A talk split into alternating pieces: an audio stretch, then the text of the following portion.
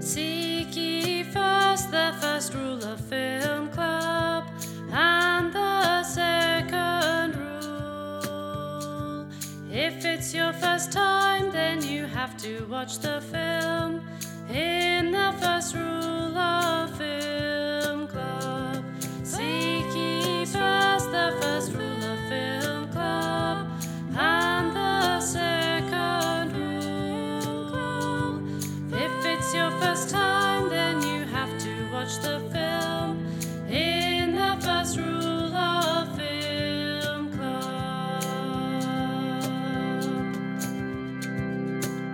Hello and welcome to the First Rule of Film Club. I'm Hannah, I'm Eddie. And I'm Alex. and each week we come together to talk about a film, have a chat about it, and sometimes play a game. What are we talking about this week? Shawshank Redemption. Oh, I wanted to say Sorry, Eddie. You go. The Shawshank Redemption. And what's that film about? It's about redemption in a prison called Shawshank. Oh, nice. Could you elaborate? Well, two imprisoned men bond over a number of years, finding solace and eventual redemption through acts of common decency.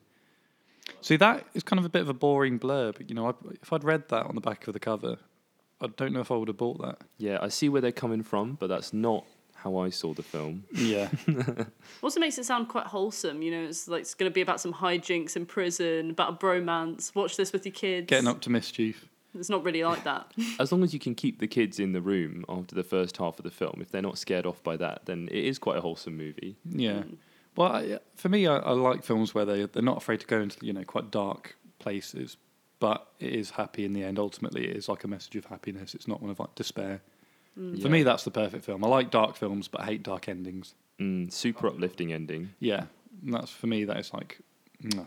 I quite like that as well because I watched this when I was younger, and the bit near the beginning where that guy gets beaten and then they say, "Oh no, he's dead." yeah, Oh, that really scarred me for life. I still watch that scene and feel really bad for him. yeah.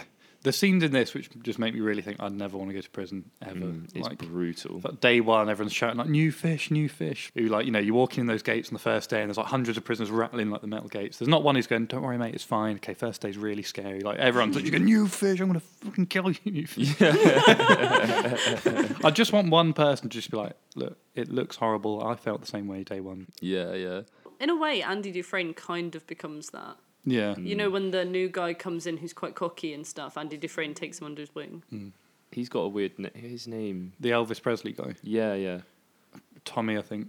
Oh man, he was he was quite a brief interlude in the film, wasn't he? He's like the middle section where they introduce a new character, and you're like, oh man, a new character. this I was dude?" just getting used to these characters, so that's why I don't remember his name. like the thing I really like about this film is it, it feels a bit like a book in terms of there's different chapters, there's different chunks. You know, each part of the film, kind of each sort of twenty minute piece, is focused on one thing.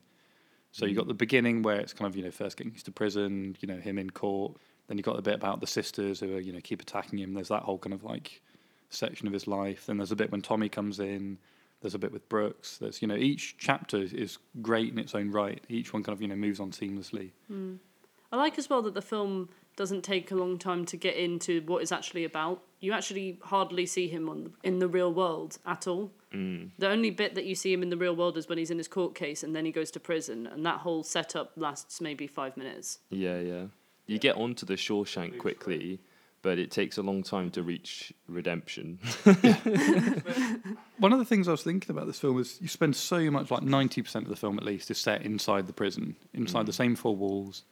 There's only like four or five locations. There's the courtyard, the kind of cell block, the library, the warden's office. There's only about four locations in the whole film when they're in the prison, but it doesn't feel samey. It doesn't feel like, you know, when you watch a sitcom and you're in the same room again and again and again. You're like, oh Jesus, I'm so yeah, sick of this. yeah. The way it's shot, it always just feels fresh, no matter like where they are, even if they're in the same place. Yeah, the camera's true. always moving. It's always somewhere slightly different. It's never the same shot. Yeah. The performances are good too, which kind of helps. Like all the actors, I feel like nail their roles. Yeah. Mm. Particularly Morgan Freeman. Yeah, I mean, he is is just- Yeah. is Morgan Freeman's film with a bit of Tim Robbins. In it. Yeah, there. exactly. His voice is like you just listen to him saying anything, and it like, oh my god, that means so much. That is so like powerful. You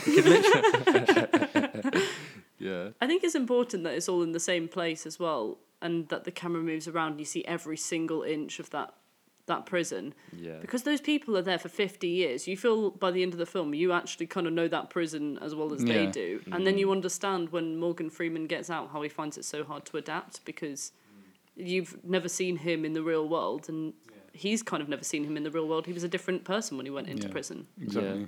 It makes Zihuatanejo feel so much more crazy. Mm. i'm glad you remembered the name of that place because i've forgotten it already Yeah, well, I'm gonna go there next summer. yeah, it's it's just great. Like when they flash up the blue ocean, and it, there's something in the back of your mind that just goes, "Oh, thank God! Like we're out." yeah. yeah. But it feels so worth it. Like the villains are so good. Like the warden is such a nasty piece of work, and the head uh, guard is so nasty. Mm. And so many bad things happen to him that at the end, you know, when he does get away, it just feels so satisfying. Like it's one of the most satisfying films to ever watch. I think. Yeah, yeah. You're right about the colours as well, because the blue of the ocean is just a colour that you don't see anywhere else in that film. Mm, there's only a few bits with a lot of color, like that amazing scene where they all drink the beers on like the rooftop. Like that bit always gets to me because it's just it's the only time when there's like a sunset in the film. There's like golden glow on all their faces. Yeah. Mm. The grass outside the prison is all green and like you know it's the first time you've ever seen anything with like proper colors, like you say. Andy Dufresne was playing with fire though, there wasn't he? He's like, "How do you do you trust your wife, Captain Hadley?" Yeah, it's like, why is that your headline? Yeah, especially with that kind of guy. Start off by saying, I can save you the $35,000. Yeah, yeah. Don't start off by Exactly. saying, like, maybe I banged your wife. Yeah, yeah. then like Captain Hadley clearly hasn't taken this well, and then he's like, he's like, "Oh, Do you think she'd go behind your back? Yeah, try to right, shoot you." right, that's it. You're going off the roof. You're falling off the roof. Again, though, that is a bit of no reaction to throw someone off the roof. You know, for just saying that. well, You yeah, know, but I they mean- both they both made mistakes in that situation. Captain Hadley, he's an interesting character. great villain. Yeah, he's like the mini boss villain, isn't he? Mm. But he's just so bad. Like, he kills someone on the first day, which is like more of a crime than Andy Dufresne's ever done. And yet he's on the other side of the bars. Yeah, well, Captain Hadley is like the kind of pure villain who is just being mobilized by something a bit scarier. Because I think the warden, for me, is like the guy whose morals are really like skewed, but in a slightly imperceptible way. Like the world thinks he's a good guy, but only the people that really know him know how evil he is. But hmm. Captain Hadley is outwardly like this kind of bad Just dude douche. who's just been like co-opted by the warden into this grand scheme of like douchiness. Yeah, he's kind of just a follower as well because there's bits when he's actually kind of likable, the Captain Hadley, like when he's Yeah. actually being nice to Andy Dufresne, when he's like helping him out with his sort of banking and finances. He just whoever you know whoever's good to him, he'll help out. You know whoever's paying his bills, he'll he'll beat up who you need to beat up. Yeah. He beats up the sisters when he finds out they've been like you know raping Andy. Yeah, yeah. Hmm. You know he's quite loyal. He's kind of like a sort of guard dog kind of thing. Hmm. He still has some humanity left, doesn't he? Because I think the warden doesn't see the prisoners as people. It's almost kind of a, a slave type relationship that he has with them, where they're just his property and he can sign them out to contracts and pay them nothing and just make them work in whichever way he sees fit. Whereas Captain Hadley, I think he does see them as people. He sees mm. some of them as pathetic, useless people who he's going to beat up to the point where they die in the infirmary. But then he also sees some people like Andy as, you know, they're doing something, they're making their life in prison better and other people's lives better, and so he has loyalty to them. Mm. I think it's a quite nice like metaphor, those two characters, with the fact that you arrive at the prison and obviously Captain Hadley is like the worst thing you can imagine because he beats that guy up really early on. And it's like every encounter you have with Hadley is like there's nothing worse than Hadley, he's the worst. And that's kind of like hating the prison. Mm. But then hating the warden comes in the second half of the film when he kills um, Elvis dude. Yeah. Whatever his name is, Johnny. Tommy. something- Tommy. he looks so much like a Tommy. Like how can you not? You know? But Warden kills Tommy, and then you you kind of switch gears. You're like, actually, I hate the si- Yeah. you know I hate the system that set up the prison kind of thing mm. more than I hate the prison itself, Mm. which Yeah. really makes you feel quite close to Dufresne. I think. And you have to feel that because then when he escapes, you don't think, oh, you know, he's actually committed a crime now because Yeah. there was no other way he was getting out of there. Yeah. Well, there's a cool line, isn't there, where he says, like, you know, on the outside, I was an innocent man, and, you know, I had to go to prison to become a criminal. Mm. Because it's only when he's actually in prison that he starts doing dodgy stuff. I mean, there's so many great lines. There's so much, like, commentary on, like, prisons mm. then and now, of, you know, the whole Brooke storyline of him leaving prison and just not being able to come back into the real world. And, you know, hmm. the, there's just so much, like, you can unpick that's not even part of the main plot, you know. It's not a prison break film at all. It's a it's a prison film. It's about prison that just happens to have a prison break at the end of it. Yeah. There's quite an interesting like motif as well with birds. Hmm. You know, all the way through, they keep on using the sort of metaphor of the bird in the cage, and at the end, I think Morgan Freeman says something about how there's a part of you that's joyful that it's been set free, but you're also still sad that it's not there, making your surroundings nicer. I love oh, that. I love, that. line. I hadn't really spotted the bird thing running through the film, but you're so right. Because also Brooks has that bird, and then when he's having a hard time on the outside, he thinks, "Ah, um, think about Jake, and I wonder if he's met some friends and stuff." And it's like he's talking about himself, isn't he? But he he can't see himself in that way. Mm. Ooh, that is deep. Hmm. So many layers to this film, and it's so mm. neat as well. I think this film is very neat. Once it finishes, you have no wish to go back and find out what happened to somebody because it kind of just makes sense. Everything gets Yeah. tied up, and almost every scene like comes back later on. Like everything's connected. Like Mm. when his room gets tossed at the beginning, and like he's holding the Bible in his hand, and you know the Yeah. warden says salvation lies within. And later on, you find out you know that's where he's hiding his rock hammer. Yeah, The posters, like everything, just comes back around. And there's so many really nice repeated shots, like when Morgan Freeman goes up to like the approval board, who decide whether he's going to be rejected or not. There's that same shot of like this like metal iron gate like sliding to the left, and then like the camera pans in, the door opens. There's these five people in suits just sat there, yeah. and they use exactly the same shot every single time they do that. It's so good. Also, those people in suits who are sat there, I didn't even really register their faces most of the time. But then when we were watching the credits, I saw that they had different actors for each time that they did that. I suppose to also show the passage of time. But yeah, they're faceless. You don't even really notice that they're different people. Mm. It, it's nice that this isn't a kind of film where you could make a sequel. You know, there's never going to be like Shawshank 2, like, Rise of the Redemption. yeah, 2 Redemption, 2 Speedy.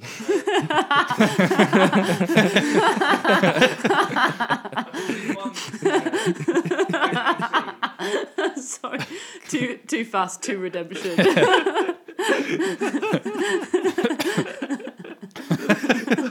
Halfway through that, I was like, I've messed this up so badly. Like, there's nowhere to go. Yeah. 2 Redemption, 2 Speedy.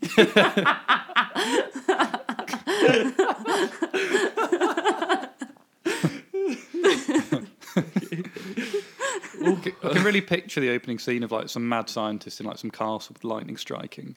And he just goes like, "It's alive!" And then the warden just kind of like sits up with like ro- robot eyes, and then it goes boom. Shawshank Redemption two. yeah.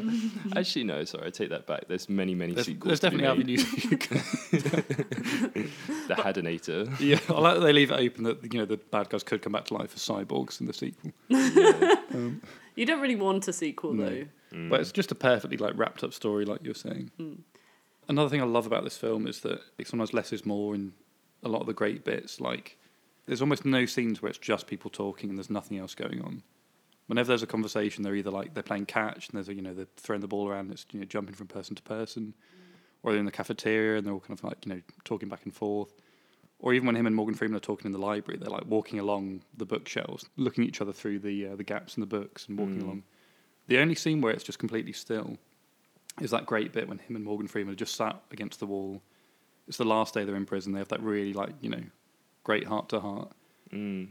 and it's just such a great moment because it is the only time you know they've just sat down. There's nothing else going on. There's no hubbub. There's no hustle and bustle. They're just you know two guys talking. Yeah. I love the fact that you know the one bit when they're outside the prison, you can hear like crickets chirping, like when Morgan Freeman's in that field. And you really notice little things. You think, oh my god, I haven't heard crickets chirp or like birds chirping for like two hours because they've just been in that prison. And he Yeah. keeps on looking over his shoulder. You know, Yeah, like yeah. someone's watching him or someone's going to catch him out doing this thing that he's not supposed to be doing, but he's a free man. Mm. Thing is, you're right. There's always something going on, and you wouldn't really cut any of it. And it, the thing is, it's a long film, but it doesn't feel long, No. which is quite like miraculous, given it's set in prison and a lot of it's kind of miserable. Yeah. There's a bit when Andy says, Where did 10 years go? And you're like, Shit, where did 10 years go? Yeah. Where did one hour This go? film just sped up. Yeah. oh, He's grey now. There's obviously a really strong um, question that comes up in this film about whether prison is meant for punishment or whether prison is meant for rehabilitation, because you've got Andy on one side making the library, uh, playing the music over the speakerphone and everything, and then on the other side you've got the wardens who are uh, beating people up and take, taking bribes for contracts, you know, Yeah, like doing yeah. things that are actually really bad and just basically working the prisoners within an inch of their lives. Mm. And I think the film is basically saying rehabilitation isn't prison as it is. Rehabilitation is prison as Andy makes it. Yeah, I hmm. like that scene where the warden's undercutting like honest people because it kind of shows that it doesn't matter who the warden's screwing over. It's not just because these guys have done bad things in the past. He's screwing over normal people as Yeah, well. he's no better than hmm. anyone else in that prison. He's just on the other side of the bars. Very true. And the solitary confinement as well is just horrific Oh, in this yeah. film. Yeah, Right. Two in months hole. in the hole. That's just crazy. yeah, that wouldn't be my cup of tea. I mean, I might just be saying this because I've been reading a lot of Harry Potter recently, but it, it gave me a little bit of like Harry Pottery vibes because there's some really nice little moments where, even though they're all like sort of grown men and they're quite tough guys in this horrible prison environment, there's some really nice moments when they want to just do something nice for their friend. They're like, "Oh, Andy's been in the hole, you know, let's get him some nice rocks, you know, let's get him some nice chess pieces for when he comes out." And it's just I don't know, there's some really nice little wholesome moments where you can tell all the guys in the prison look out for each other and they do care about each other. Or like when Andy gets um, Tommy's paper out of the Yeah, bin yeah. and mails it off anyway for his high school diploma. Mm. You know, he didn't have to do that. He could have just been like, okay, well, he's had a freak out at me, so whatever. I'm not going to do anything for him. But they they do look out for each other, and there's more camaraderie between them than there are between lots of people who are free men. Mm. Well, when you've got nothing left, I guess humanity becomes very valuable, which is quite a nice message in the film. one thing that I think I really love and connect with about this film is that for me it's kind of like a really modern tale of heroism. Andy Dufresne isn't like a traditional hero. He's not like an action hero. He's not strong and he doesn't fight crime and he doesn't, you know, fire guns and you know take out loads of bad guys. But I think he's kind of a modern hero, like in the, in today's world, just to kind of you know keep going, even though like you know things might be really horrible and really tough, and you know no matter what Mm. happens, to just not let it get to you. I think that's you know the the hardest challenge that today's generation face. Yeah, yeah. The stoic hero. Yeah, exactly. You can watch that and think, you know, like I like to think that, you know, I'd be like that if I was in prison. Whereas if I watch James Bond, he's like leaping through the air and blowing people's heads off. Yeah, I'm not really thinking, oh yeah, I'd do, I'd do that in that situation. yeah, yeah. It's like uh, James Bond gets knocked out of a poker match and then he starts calling people idiots. That'd be me. I said you're a bloody idiot. that would be yeah, that'd be. but like, yeah, I, I just think it's a great, you know, keep going no matter what happens. You know, and that's that's his skill basically. Yeah, Yeah. yeah. That's his talent. He had an unquashable hope. Yeah. Unquashable. you know. yeah. But that defeated everyone, you know, that to just keep chipping away every night at like the wall and to, you know, just keep going, like eventually that defeated anything the warden Yeah. could do or mm. society could do. Shawshank unquashed. Because even when he's at his lowest, when they're having that chat outside, he's still talking about going to that place in Mexico and he's still imagining a life on the outside. He hasn't given up yet. Hmm. Hmm. Some birds just aren't meant to be caged. I like it when he gets Morgan Freeman the harmonica as well. Yeah, that's nice. You know, there's a real like feeling that art means something to them. Yeah, and it is like a real great symbol of hope because at that point, uh, Morgan Freeman's just given him that speech about how hope's a dangerous thing and it'll, you know, send you crazy kind of thing. But obviously, that is Andy's lifeline, is his hope. Yeah. Hmm. and he wants Morgan Freeman not to be not to go nuts as well hmm. because he recognizes that a lack of hope is just going to send you That's crazy. worse than yeah. Because on the inside, to survive, you have to kind of get rid of hope and think, okay, well, this is just it. I'm going to accept my fate. Whereas to survive on the outside, you actually need hope. Brooks and um, Red, they've like lost that ability to hope and see what there could be and stuff. So that when they hmm. go on the outside, they're having to make their own life. They just can't deal with it. I think Red did actually lose his hope, but the message at the end is kind of that no good thing ever dies, Mm. and that Andy could kind of help Red rediscover hope and not, you know, Yeah. There's that montage when Morgan Freeman gets out of prison and it's paralleled completely with like Brooks's yeah, uh, storyline. He goes to exactly the same. He works in the same store, or you know, looks just like it. He lives in exactly the same apartment as Brooks did. But the one thing that gives him a chance is because he's got a friend and because he's got hope. That was the one difference between the two of them. Yeah. Welcome to the ratings section. Boom, boom, Eddie. boom, boom, boom, boom, boom, boom, boom, boom, boom. Why are you getting killed? I don't know. I'm just imagining I've got like a desk with like little sound effect buttons. Oh yeah, I see. and over to the ratings. what have you got for us, Eddie?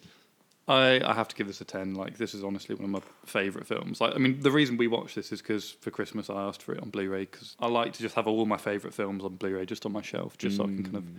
Look at them and caress them at night sometimes. Like, and this is just, for me, this is one of the best films ever made. I was wondering, I was wondering what all those scratches were on the disc. Yeah. Yeah, I love this film except for all the jump cuts. I think this is a bit controversial, but I'm going to give it Mm. an 8. I do really, really like this film, and 8 is still a really good score. All right, yeah, yeah, okay, fine. But I don't know, something about it is just like I think it's a good film. I just don't think it's one of the best films of all time. It always comes up on these lists as like this is the best film that you have to watch. And I do think it's great. It's maybe in like the top 20. Hmm. Wait, so you think it's in the top 20 films of all time, but it's still only an 8? Hmm. Eight is what I feel in my heart is the right Okay, score for me fair to give No, it. that's, And- that's fine. Because the thing is, I can recognize when a film is great and when it really connects with other people. But for me, there's something that doesn't connect with me, and I think that's m- saying more about me than about the film, to be honest. Yeah, yeah. I think I know why it's number one on a lot of these lists. It's because the people that make the list just don't want to get yelled at. and it is quite a safe choice because I agree, I don't think I'd put it at number one, but everyone will enjoy this film. You know, it's a beacon of hope in this like film of darkness kind of thing. And it always leaves you feeling really good at the end. So I'm going to give it a mm, 10. I'm going to give it a 10 because I love films like this and I watched it when I was a kid and it stayed with me forever. Every part of it is good as well. I think the acting is amazing, the script's amazing, the direction's amazing, the sound, the music's amazing, the cinematography is amazing. I feel it's almost a victim of its own success. If I didn't know it was number one of all the film lists, then maybe I'd be like, oh my god, it's amazing, it blew my mind 10. It's mm. had a bit of like the Avatar effect, where it's like when Avatar was like top grossing film of all time, everyone's like, "Oh, Avatar's shit. Why is it? The, why does it make the most money? It's Yeah. rubbish. It's not even good." Whereas you know, It was You wouldn't hesitate to recommend this film to someone. No. yeah, no, this is exactly the sort of film where if I'm hanging out with a friend and they say they haven't seen it, I'll be like, "No, we're watching it now. Cancel everything. We're watching it now." Right. Cool. Here we are again. cool. Uh, what are we watching next week, guys? Oh yes, we're watching the Grand Budapest Hotel. It's a Wes Anderson classic, modern classic. Got to say, you know, if you're looking for sort of a cheery movie, it's very bright colours. You know, it'll take you out of the dreary weather that Britain is having at the moment. You if can pretend you're staying in a hotel. Yeah. Yeah. If you like hotels, if you like Budapest, you will love it. Exactly. if it's sunny, then still watch it because um, it will sort of extend the sunlight to your brain. Yeah. Good. so,